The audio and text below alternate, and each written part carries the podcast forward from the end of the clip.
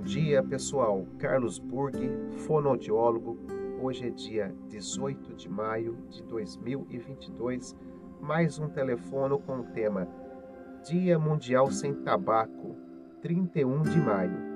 Dia este adotado pela OMS, Organização Mundial da Saúde, no ano de 1987, objetivando alertar sobre as doenças e mortes evitáveis relacionadas ao tabagismo.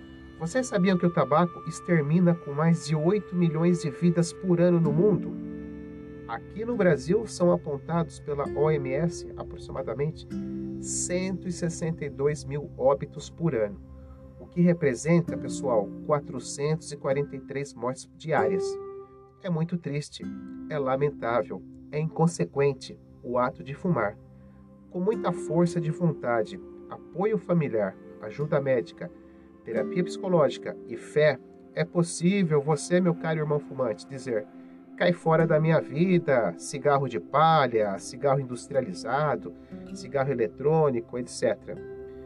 Se vocês têm um familiar ou amigo fumante, busquem informações, conheçam, indiquem o Programa Nacional do Controle do Tabagismo, oferecido pelo SUS através das unidades básicas de saúde e hospitais de seu município.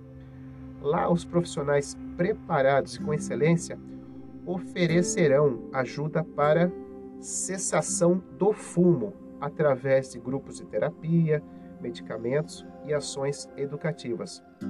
Pessoal, o tabaco é a segunda maior causa de mortes no mundo. Vamos juntos mudar esta triste, esse triste cenário na vida das pessoas na qual amamos. Os estudos e pesquisas são claros. O cigarro em média extorque 6,7 anos de vida das mulheres e 6,12 anos de vida dos homens, além de estar relacionados com as doenças crônicas como tuberculose, infecções respiratórias, osteoporose, impotência sexual, úlceras gastrointestinais, alteração no ritmo cardíaco, aumentando a pressão arterial e podendo provocar AVC, infarto, aneurisma e angina. Fica para reflexão, ouvintes, amigos familiares. No primeiro livro do Coríntios, na Bíblia, o capítulo 6, explana o respeito e o cuidado que precisamos ter com nossos corpos, porque assim possamos ter uma vida mais correta e saudável. Caminhe alegre pela vida, porque Jesus, nosso Cristo, habita dentro do coração. Um forte abraço para todos e um beijo no coração. Fiquem com Deus.